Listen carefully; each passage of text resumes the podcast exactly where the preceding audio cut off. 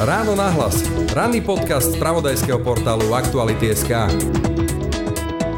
Je koniec augusta, koaličná kríza vrcholí, ale blíži sa iná kríza, kríza energetická. Už o chvíľku tu budeme mať vykurovaciu sezónu. A krátky citát, na pondelok teda zvolal e, stretnutie predseda vlády. Dnes sa hovorilo o riešení energetickej situácie aj na vláde, aby som ocitoval. Aktuálne máme pre domácnosti rozpracované riešenia týkajúce sa elektriny a plynu. Požiadal sa ministra hospodárstva Richarda Sulíka, aby predložil strategický energetický plán na najbližšiu vykurovaciu sezónu. A pre predstavil ho verejnosti toľko Eduard Heger. No a ja mám pri mikrofóne štátneho tajomníka rezortu hospodárstva Karola Galeka. Dobrý deň. Dobrý deň. Elektrínu pre domácnosti za zastropovanú cenu máme aj keby sekery padali. Naozaj energii máme dostatok, najmä toho plynu. Pokiaľ k niečomu dôjde, tak tie obmedzenia budú minimálne, pokiaľ teda nepristúpi samotná Európska komisia k nejakému dramatickému šetreniu. Ale každý den z nás naozaj kvapka ku kvapke by si mal uvedomiť, kde vie koľko ušetriť. Asi tým hlavným driverom, tým hlavným ťahúňom budú tie ceny energii. Pekný deň a pokoj v duši praje Braňa Dobšinský.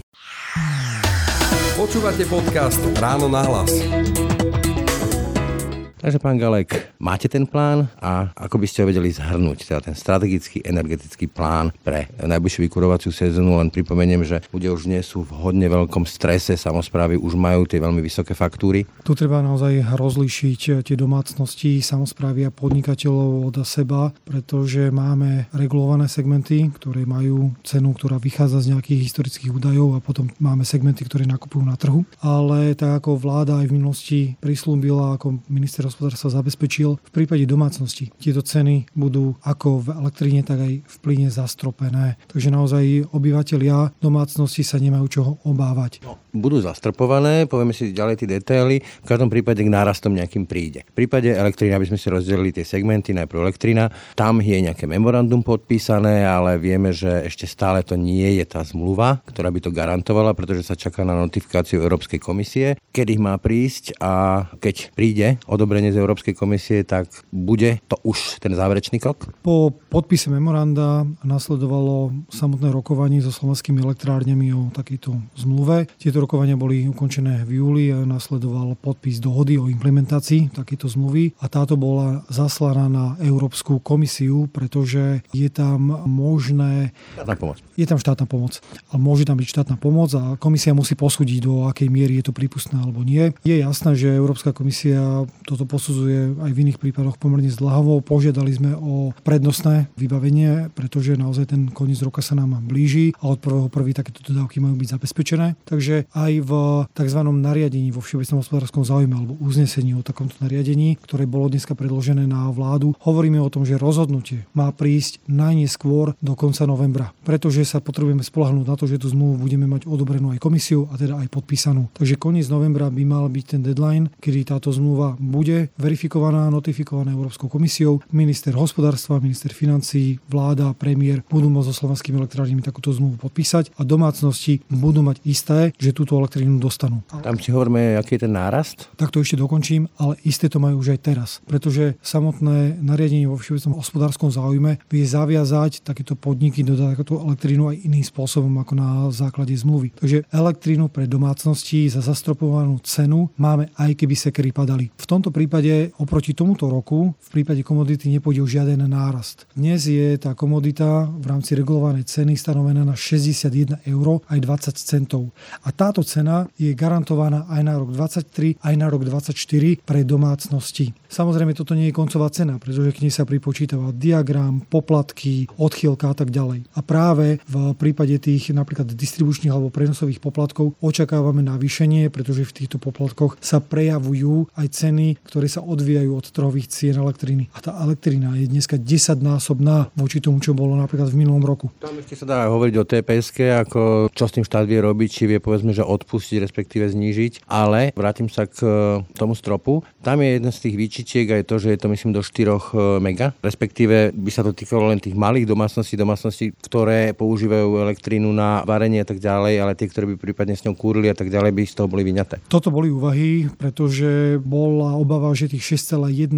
terawatt hodiny, ktoré máme dohodnuté so slovenskými elektrárňami, by nestačili, ale následne tú verifikáciu sme dospeli k tomu, že naozaj tie domácnosti pre ne budeme mať elektriny dostatok. Má k tomu prispieť aj otvorená možnosť využiť iné zdroje, ako je napríklad štátna vodohospodárska výstavba, ktorá takisto má nejaké výrobné zdroje. Čiže naozaj v tomto platí, že zastropenie 4 alebo inými megawattmi nebude aplikované, ale bude tam musieť byť samozrejme nejaký strop. Pretože ak dodávateľ sa dozvie, že môžem bezbreho míňať a bude mať vlastnú elektrínu, tak nebude mať motiváciu šetriť. Takže to, čo sme my navrhli, je jedno jednoduché, krásne opatrenie, za ktoré očakávame aj pochvalu od Európskej komisie a to, že budeme brať referenčnú spotrebu z roku 2020 alebo 2021, kde domácnosť spotrebovala nejaké množstvo a od tohto množstva odpočítame 10 alebo 15% a toto bude to množstvo, ktoré bude dodané za túto zvýhodnenú cenu. Vy ste sa pýtali, že kde to môže kvôli tým poplatkom stupnúť. Počítame, že tá elektrina, tá koncová cena v tomto zastropenom prípade stupne maximálne o 20% Ale naozaj tých 20% v porovnaní s... 20 to sa týka tej nadspotreby? Nie, nie, nie. To je tá zastropená cena. To znamená, že my dodržiavame komoditu, tých 61 eur, ale tie poplatky, ktoré sú regulované, distribučné prenosové stupnú logického dôvodu, pretože oni sú naviazané aj na tú cenu iných alebo energetických komodít na trhu. A tam očakávame, že keď sa toto všetko spojí dokopy, tak tá koncová zastropená cena bude oproti tomuto roku pre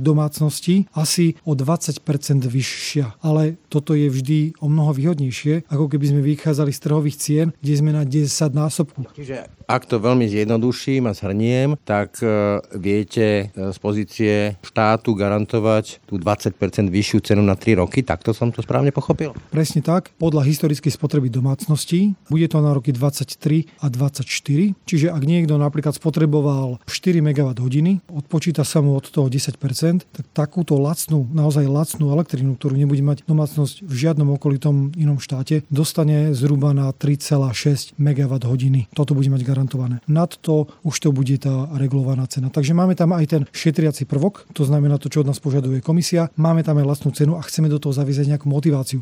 To Keď ste hovorili o tej e, motivácii a šetriacich e, možnostiach, tak napríklad na západe sa uvažuje takým smerom, že by to bola teplota 18 stupňov, ako keby že štátom vyžadovaná, sankcionovaná, takýmto smerom sa pôjde? To už hovoríme zase o teple, respektíve plyne, ale e, máme aj my pripravený súbor opatrení, ktoré vieme realizovať. Slovenská inovačná energetická agentúra spustila kampaň, ktorú takisto promujeme, kde hovoríme o 5 krát 10 opatreniach, ako sa vedia ľudia. Jedna vec je kampaň, ale ja sa pýtam, povedzme, že či štát chce regulovať a vymáhať a sankcionovať povedzme nejaké takéto veci, aby sa neplitvalo tou drahou energiou. No, my to budeme musieť eh, realizovať. Je to hlavne kvôli tomu, že Európska komisia prijala rozhodnutie, podľa ktorého, ak 5 štátov vyhlási núdzový stav v plinárenstve, tak tam budú musieť nabehnúť tzv. 15-percentné úspory. Tu spracovávame tzv. plán úspor, aby sme toto premietli aj do našej legislatívy alebo opatrení. Bude sa to týkať najmä priemyslu. Ale priemysel v prípade stave núdzi, núdze bude obmedzovaný aj tzv. odberovými stupňami, ktorých máme celkovo. K tomu sa ešte dostaneme k tým e, priemyslom a dostaneme teda do tých domácností. Taktiež akože isté pochybnosti môže vyvolávať to, či štátu energiu bude mať. Tam sa hovorí o tom ďalšom bloku Mochoviec.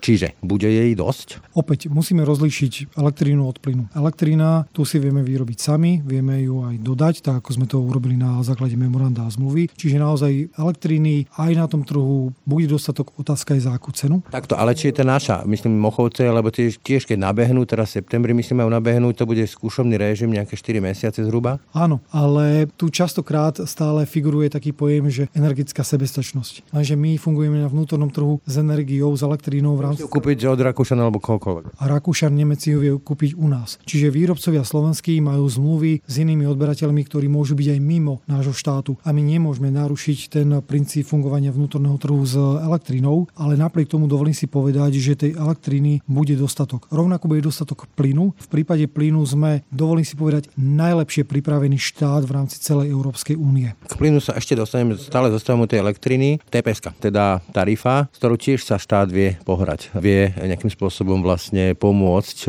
tomu segmentu tým, že povedzme odpustí ju, pôjde nižšie a tak ďalej. Toto je smer uvažovania, ktorý máte? Tarifa za prevádzku systému je najnižšia za posledných 10 rokov. Je to vďaka tomu, že tu máme aj transparentné úsov, aj rozhodnutia ministerstva hospodárstva. V tomto roku funguje už tzv. pásmová tarifa za prevádzku systému, to znamená, že odber na 1 GWh platí naozaj symbolické euro, euro 20. V takéto výnimočnej situácii nedá sa ísť cestou odpustenia tej tarify? No, tá tarifa na niečo slúži a slúži na to, aby boli vykryté tie politické rozhodnutia z minulosti, či už je to výroba elektriny z domáceho uhlia, ktorá končí rok, fotovoltika a iné obnoviteľné zdroje, čiže niekde sa tie peniaze skladať musia. Našťastie v tomto roku tento systém funguje s prebytkom, avšak treba si uvedomiť, že máme tu aj iné straty, ktoré vznikajú v tom systéme a to je napríklad práve nákup strát, ktoré takisto sa pretavujú do tej ceny elektriny. Čiže hráme sa aj s tou tarifou, tu je ale rozhodujúce, ako sa s tým vysporiada nezávislý regulačný úrad, ktorý môže povedať, že dobre, tak znížime to teraz na nejakú minimálnu úroveň. Ale pozor, tarifa za prevádzku systému v tomto roku je 15 eur, myslím.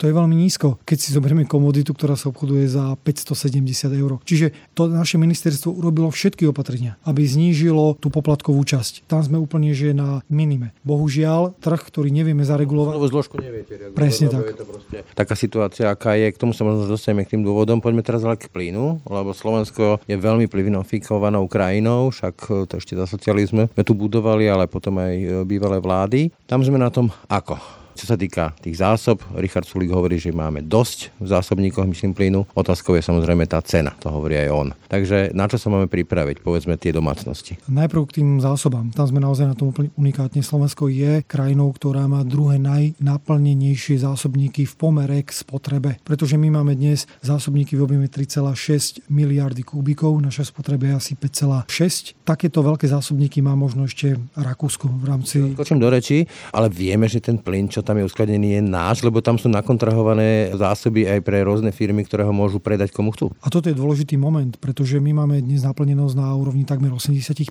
a dnes v zásobníkoch sa nachádza viac ako 20 terawatt hodín, alebo teda viac ako 2 miliardy kubíkov a z toho vieme už dnes povedať, že asi 75% je určených pre domáci trh. Jeho dosť. Jeho, že absolútne dosť, ale...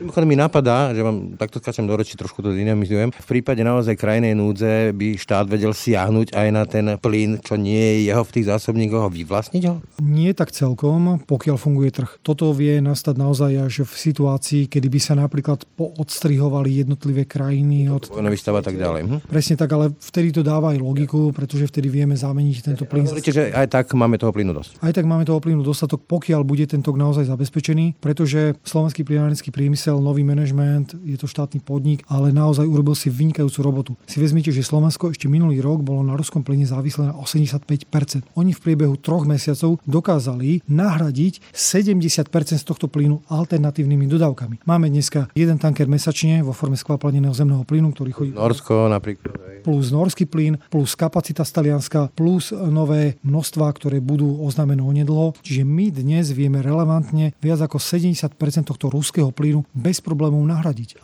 A teraz ešte k tým zásobníkom. Ďalšie také výhrady, ktoré som počul, sú dve. Jedna z nich je, že nedá sa čerpať všetko, čo tam je, lebo to sa vlastne ten zásobník môže zrútiť, zničiť. A druhá výhrada znie asi tak, že časť toho plynu sú tzv. strategické zásoby, ktoré e, sa nesmú používať na to, aby sa s nimi vykurovalo preto, lebo vláda chce mať pohodlnú cenu. Tých 3,6 miliardy kubíkov, ten zásobník, to je kapacita, ktorú vieme využiť. Plus k tomu je tam tzv. poduška a to je to, čo drží ten zásobník v tej štruktúre. Aby si ľudia vedeli predstaviť, a ten zásobník to nie je, že nejaká plechový tanker pod zemou, to je jednoducho geologická štruktúra. Zemi v podstate, ktorá sa môže zrútiť, keď sa nevyplní. Hej? To sú priestory po vyčerpaní uhlovodíkov. Predtým tam bola nafta, plyn, toto sa vyčerpalo, sa to pekne zaizolovalo a využíva sa to na navtláčanie tohto plynu, ktorý nemá odtiaľ ako utiecť. A teraz tá poduška slúži na to, aby tá štruktúra sa nezrútila. Ale tých 3,6 miliardy to je čistý objem, ktorý vieme využiť. Ďalší, možno že dvojnásobok je práve táto poduška, ktorú by sme teoreticky tiež vedeli do nejakej miery využiť, ale k tomuto nesiahame. Čo sa týka tej strategickej rezervy, hovorí sa tomu štandard bezpečnosti dodávok. To je pol miliardy kubíkov, ktoré sú držané v zásobníku v Českej republike, v Dolných Bojanoviciach, ale tento zásobník je pripojený iba na našu sústavu. To znamená, Češi, Česká republika na nemôže siahnuť a je tam držaná tzv. rezerva na 30 dní počas vykurovacej sezóny pre domácnosti. To znamená, že ak by naozaj došlo k tomu, že vyčerpáme poslednú komerčnú molekulu, posledná molekula komerčná dôjde, 30 dní domácnosti sa ešte stále nemajú čo obávať, pretože tento zásobník ich počas zimy, najtuchšej zimy zásobí práve tou pol miliardu, ktoré je to. Mimochodom k tým domácnostiam predpokladám rátate aj také štruktúry ako DSS, CSS, teda pre penzistov, nemocnice a takéto zariadenia, ktoré takisto nemôžu zostať v zime? To To je tzv. esenciálna infraštruktúra, pre ktorú ich je takisto držaná takto zásoba. Teraz tá kľúčová otázka, čo zaujíma asi poslucháčov, cena. Ako sa vyvinie tá cena a čo štát vie urobiť preto, aby nám nezamrzol úsmev na perách, keď si dostaneme faktúry? V prípade plynu je to troška zložitejšie, pretože na Slovensku si plyn nevieme vyrobiť. Máme nejaké maličké ložiska, ale nič významné. Čiže všetok plyn dovážame. Norsko, Rusko, skvapalnený zemný plyn a vieme si ho maximálne u nás uskladniť alebo využiť to, čo je na dennom bode, teda to, čo nám tečie cez rúru. Tu na takisto sme pripravení a dnes bol na vládu predložený jeden návrh, vďaka ktorému by sme vedeli zabezpečiť cenu plynu na budúci rok možno o 30-40% vyššiu, ako bola v tomto roku. Ale opäť hovoríme o tom, že cena plynu na trhu stúpla 14 násobne oproti minulému roku. Nejaké prepočty, ktoré sa robili a tam to išlo nejakých 140-160% hore. Presne tak, ale to už je akože tá koncová cena pre tie domácnosti. Čiže máme pripravený návrh, ktorý bol dneska rozrokovaný a bude dorokovaný na budúcej vláde. Bude to musieť schváliť ešte samotná vláda a v tom prípade všetky domácnosti, bez toho, aby museli zmeniť dodávateľa, dostanú takisto garantovanú zastropenú cenu plynu, ktorá nebude kopírovať ten šialený trhový vývoj spôsobený tou ruskou agresiou. To bude v zmysle tých návrhov, že keď máte štvoročný kontrakt, tak je to výhodnejšie, ako keď to máte na jeden rok. Štvoročný kontrakt to bude ďalšia opcia, ktorú budú môcť eh, ponúkať niektorí dodávateľia. Tam sa zase počíta s tým, že cena tzv. forwardov, to sú nákupy dopredu, sa dá zmixovať v rámci jednotlivých rokov a síce obchodník prvé dva roky môže vykázať stratu, ďalšie dva roky môže vykázať zisk a tým pádom vie ponúknuť za lepšiu cenu. Ale toto už je mimo toho, čo vieme ponúknuť na budúci rok pre domácnosti. Teda zhrniem, ako by vyzeral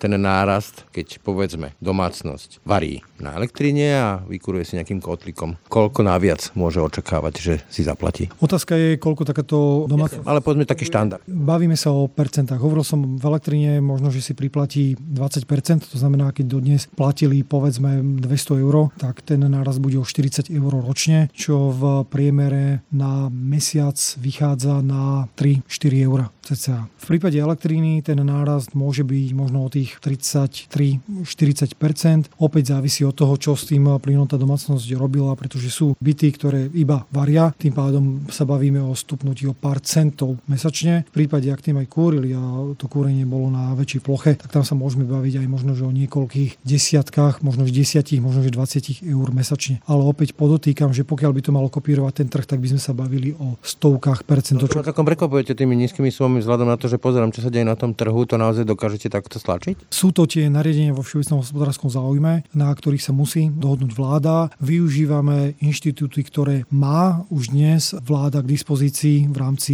platných zákonov. Samozrejme je to spojené aj s, možno s nejakou kompenzáciou. Ktorú... To sa práve chcem spýtať, že nič nie je zadarmo. To znamená, že štát to nejako bude musieť kompenzovať tým firmám. Čo nás to bude stáť, lebo to tiež je to z toho druhého vrecka z našich daní a koľko na to je schopný tento štát vyčleniť a chce vyčleniť.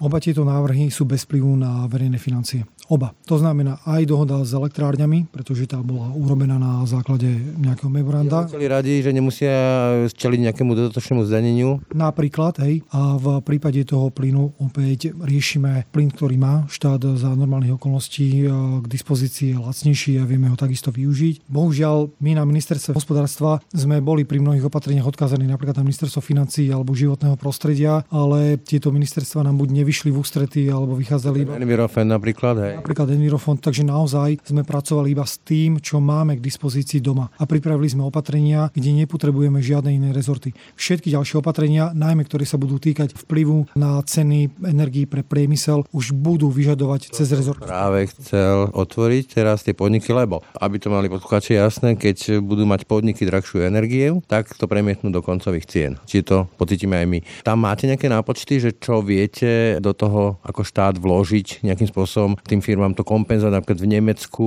je nejaký solidárny fond, sa to tuším volá, alebo fond Solidarity, kde do istej sumy, výšky a do istého percenta štát prepláca, keby, alebo dopláca a pripláca, pomáha tým firmám. Hovorí sa tomu dočasný krízový rámec, pretože ak vy chcete takýmto spôsobom pomôcť firme, tak musíte splniť nejaké podmienky poskytovania štátnej pomoci. To znamená, aby táto firma nebola zvýhodnená oproti konkurentom.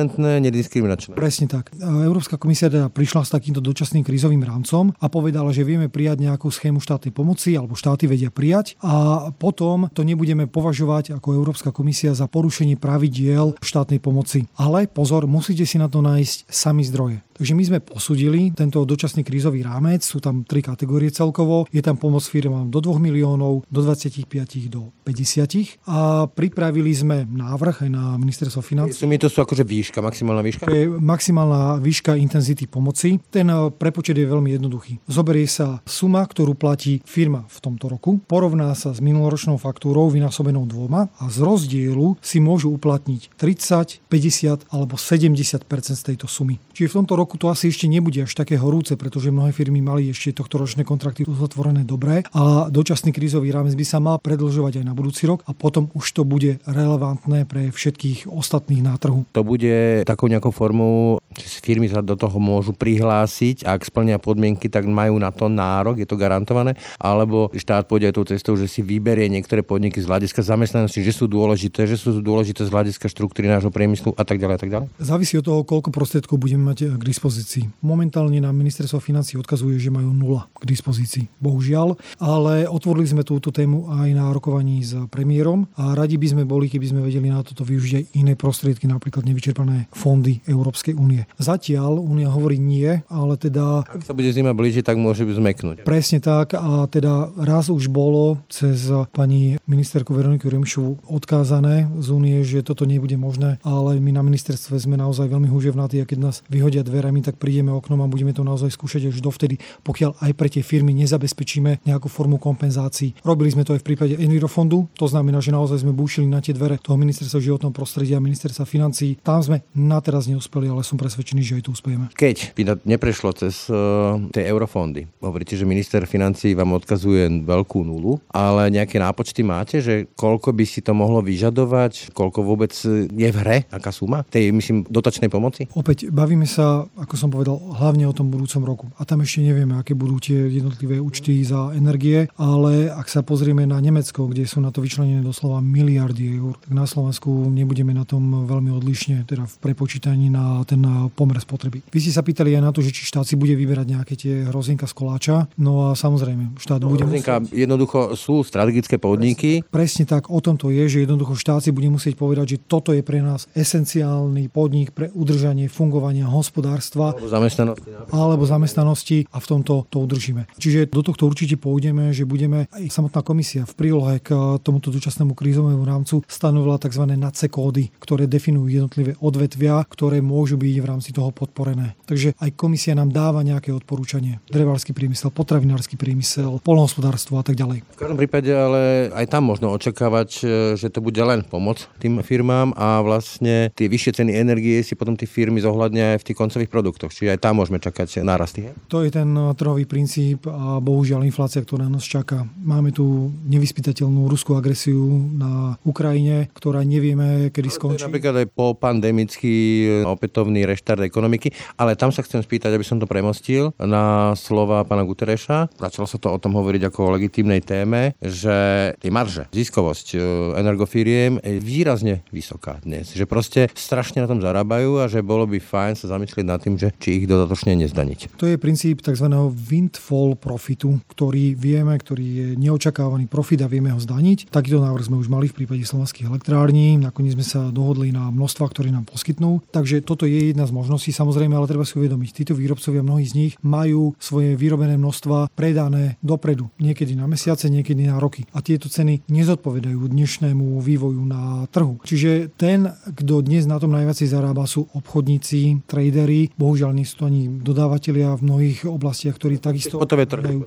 Presne tak. A teraz otázka je, či tí tradery sa nachádzajú na Slovensku, či sú mimo Slovenska, či zdržia tieto rezervy, akým spôsobom sa to pohybuje. Nedá sa to chápať tak jednoducho, že proste nakráčame do nejakej firmy a povieme, že tu máš, e, daníme ti vyššie zisky. Bohužiaľ, takto jednoducho to nefunguje. Vieme sa odvíjať od nejakých referenčných hodnôt, vieme sa odvíjať od nejakých postupov, ktoré aplikuje Francúzsko v rámci systému ARENO. Čiže niečo s tým urobiť vieme, ale úplne presne zacieliť, toto je už potom taká mravenčia robota, ktorú takisto by sme radi urobili, ale už je to úloha práve na to ministerstvo financí. Čo nám teda podľa vás táto energokríza ukázala? Lebo ukázalo sa, že sme na to dosť nepripravení, že sme veľmi, veľmi závislí jednak na tých fosílnych palivách, jednak na tom dodávateľovi, teda v tomto prípade Rusko. Áno, tá závislosť je jednoznačná. Únia sa chcela už aj predtým odstrihnúť, tento proces sa urýchli. Urýchli sa proces napríklad zavadzania obnoviteľných zdrojov, to znamená, aby sme naozaj využívali využívali zdroje, ktoré máme v Európe k dispozícii. Slnko, vietor, geotermálna energia, biomasa, jednoducho toto všetko bude teraz brutálnym spôsobom napredovať. A hlavne o mnoho viacej budú zavádzané a uprednostňované technológie na šetrenie energiou, to znamená zvyšovanie energetickej efektívnosti. Najlacnejšia, najekologickejšia a najbezpečnejšia energia je tá, ktorú nespotrebujeme a teda ju nemusíme ani vyrobiť. Keď hovoríte o tých alternatívnych zdrojoch, no tak to tiež samozrejme nie je zadarmo. To sú celkom slušne vysoké investície. Slovensko navyše s tým má pomerne dosť zlú skúsenosť, nákup brhel a fotovoltaika asi hovoria same za seba. Tie technológie medzičasom a tá výrobná cena z obnoviteľných zdrojov je niekoľkonásobne vyššia, ako to vidíme dnes na trhu. A druhá vec je to, čo ste spomínali, Brhala, to boli tzv. výkupné ceny, to znamená prevádzková podpora. Tu sme okamžite po nástupe na ministerstvo zastavili a dnes ponúkame iba tzv. investičnú z eurofondov. To znamená, že nevyužívame žiadne domáce zdroje a aj toto na báze súťaže. To znamená, kto pýta najmenej na vyrobenú jednotku kWh v rámci investície, tak túto dostane. Máme za sebou prvú úspešnú aukciu na obnoviteľné zdroje. Boli sme veľmi príjemne prekvapení. Naozaj vieme veľmi veľa významne ušetriť. Očakávame, že naozaj ten boom obnoviteľných zdrojov u nás bude, hlavne v prípade malých zdrojov, ktoré vedia tú elektrínu si vyrobiť a súčasne spotrebovať. To sú tzv. lokálne zdroje a toto podporujeme. Ale to, čo chcem zdôrazniť, a toto je dôležité pre tých poslucháčov, je ten rozmer toho šetrenia. Pretože každá jedna kWh, či už elektriny, plynu alebo tepla, ktorú ušetrím, viem prenechať k dispozícii pre môjho zamestnávateľa, ktorý môže ďalej fungovať. To znamená, ja ako zamestnanec neostanem sedieť doma, ale budem chodiť do tej práce. Podobná situácia so šetrením tu už v minulosti bola nie na Slovensku, bolo to v 2011 v Japonsku v prípade Fukushimy, kedy došlo k tej veľkej katastrofe a museli ostaviť všetky jadrové elektrárne. Prišlo leto a tej elektriny bolo nedostatok. Japonský premiér bol prvý, ktorý prestúpil pred médiá, dal si dole sako, povedal, áno, je mi teplo, vypli sme naše klimatizácie. A toto prosím, milí občania, urobte vy všetci. V záujme našej krajiny. Dokázali v priebehu krátkeho času ušetriť 15 až 25% elektrickej energie a zachovať si tak chod národného hospodárstva. A toto isté musíme urobiť aj my. Otázka je, nakoľko budeme vedieť byť disciplinovaní v porovnaní s Japoncami. Dobre, chcem spýtať, no, môže to prísť až do takej situácii, to šetrenie, že povedzme sa zavedú opatrenia, ako boli v pandémie, to znamená, že home office, že budú plynové prázdniny pre školy, že firmy radšej budú mať svojich zamestnancov doma, že v štátnych úradoch e, sa pôjde s nejakou prísne regulovanou teplotou a tak ďalej? Áno, samozrejme, toto sú opatrenia, ktoré sú diskutované, a teraz zostávajú na báze nejakých odporúčaní. Máte v šufliku nejaký aký zoznam, ktorý viete vyťahnuť, že toto by sme urobili, keď to príde k tomu? Na začiatku som hovoril o tých 50 opatreniach, ktoré sú odporúčaním a v nadväznosti teda na tú stratégiu alebo na to nariadenie Európskej komisie o tých 15% úsporách máme pripravený aj ten plán úspor. A súčasne máme aj tzv. odberové stupne, ktoré sa dotýkajú priemyslu, kde ten priemysel je limitovaný v odberoch podľa toho, k čomu dôjde. Ale ako som spomenul, naozaj energii máme dostatok, najmä toho plynu. Pokiaľ k niečomu dôjde, tak tie obmedzenia budú minimálne, pokiaľ teda nepristúpi samotná Európska komisia k nejakému dramatickému šetreniu. Ale každý jeden z nás naozaj kvapka ku kvapke by si mal uvedomiť, kde vie koľko ušetriť, kde vie skôr vypnúť to svetlo, kde si vie znižiť napríklad o jeden stupeň vykurovanie. No, ja si myslím, že Slováci sú celkom sporovliví, keď na to príde. Keď ich pritlačí bieda, tak toto poviem. A toto je presne to, že asi tým hlavným driverom, tým hlavným ťahúňom budú tie ceny energií. Dobre, a tak e, skúsme si namodelovať, aká situácia by musela nastať, aby naozaj štát povedal, tak teraz máme plynové prázdniny. Príklad. V prvom rade by musel byť zastavený tok toho plynu, v tomto prípade z Ruska, aj keď ho stále máme dostatok. Samotný plyn, cena by musela vyskočiť na nad nejakú úroveň, kde už by to naozaj bolo neúnosné. Prípadne školy by nemali takýto plyn e, nakúpený. No a možno, že by museli udrieť nejaké e, veľké mrazy, kde by sme museli presúvať časť toho plynu v tom e, vykurovacom segmente z tých škôl na tie domácnosti. Pretože domácnosti sú naozaj tými poslednými, ktoré nebudú nikdy obmedzované. Bude im tá dodávka toho plynu držaná do poslednej molekuly plynu. Nenastane tu niečo také ako trhanie faktúr zo strany povedzme, že opozície, že nie ste na to pripravení a podobne? Čakáte také niečo? Sme na to výborne pripravení. Máme nariadenie vo všeobecnom hospodárskom záujme, čakajúce na schválenie vládou. Máme uzavretú dohodu o implementácii zmluvy so slovenskými elektrárňami. Máme pripravenú schému štátnej pomoci, ktorá sa odvie od toho dočasného krízového rámca, ktorý pripravila Európska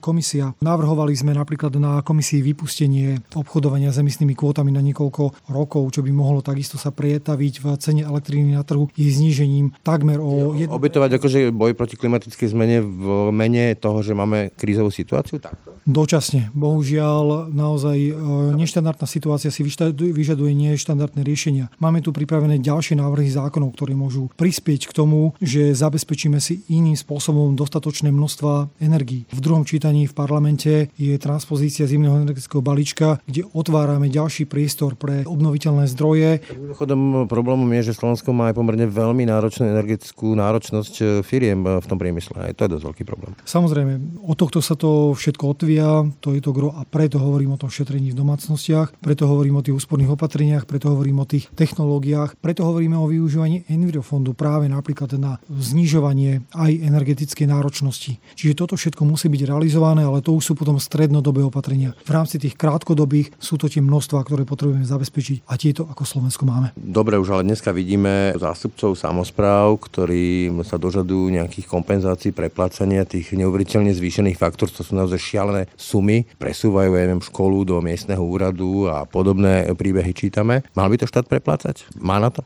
Je to otázka na ministerstvo financí, pretože to, toto sú e, kompenzácie. Ja si myslím, že určite áno, pretože ak e, má štát zabezpečiť fungovanie škôl, nemocníc, škôlok, DSS-iek, tak určite je to takouto cestou. Pre DSS sme zabezpečili napríklad regulované ceny na, v budúcom roku. Takisto sme zabezpečili pre bytové e, domové kotolne zvýhodnené zmluvy na dodávku plynu. Aj pre obecné úrady, školy. Dnes napríklad realizuje SPP v spolupráci s ministerstvom školstva inštaláciu fotovoltických zariadení na strechy škôl. Táto elektrina bude spotrebovaná v školách a tým si budú šetriť samotnú spotrebu. Čiže toto sú všetko opatrenia, ktoré sme realizovali ako ministerstvo hospodárstva. Znížili sme poplatku účasť. Ako ministerstvo sme využili všetky nástroje, ktoré sme mali k dispozícii. Sú tu ďalší partnery, ktorí ukazujú sa, že budú a budú musieť byť e, nápomocní a verím, že spoločne naozaj túto krízu prekonáme bez ohľadu na to, či tu na ministerstve budem sedieť ja, či tu ostane minister Sulík, ale za seba poviem, že všetky tieto návrhy, ktoré som spomínal, budú pripravené do posledného detailu na to, aby ich niekto dokončil a realizoval. Nikto nebude môcť povedať, že sme tu nechali prázdne ministerstvo. A nechávame tu takisto skúsených ľudí. My po príchode na ministerstvo hospodárstva sme nikoho nevyhadzovali. Ostali tu ľudia, ktorí tu boli niektorí dokonca niekoľko dekád, majú skúsenosti s tým, ako sa správať a riadiť aj takéto krízy a pokiaľ tu títo ľudia ostanú, bude im daná tá dôvera, tak budú každému novému ministrovi relevantne k dispozícii. A v tomto naozaj musím tým, ktorý je na ministerstve hospodárstva, ktorý je apoliticky pochváliť a naozaj vyzdvihnúť ich prácu. Toľko Karol Galek, štátny tajomník ministerstva hospodárstva. Ďakujem pekne, pekný deň. Počúvate podcast Ráno na hlas. To bolo dnešné Ráno na hlas. Pekný deň a pokoj v duši praje. Braňo Dobšinský. Všetky podcasty z pravodajského portálu Aktuality.sk nájdete na Spotify a v ďalších podcastových aplikáciách.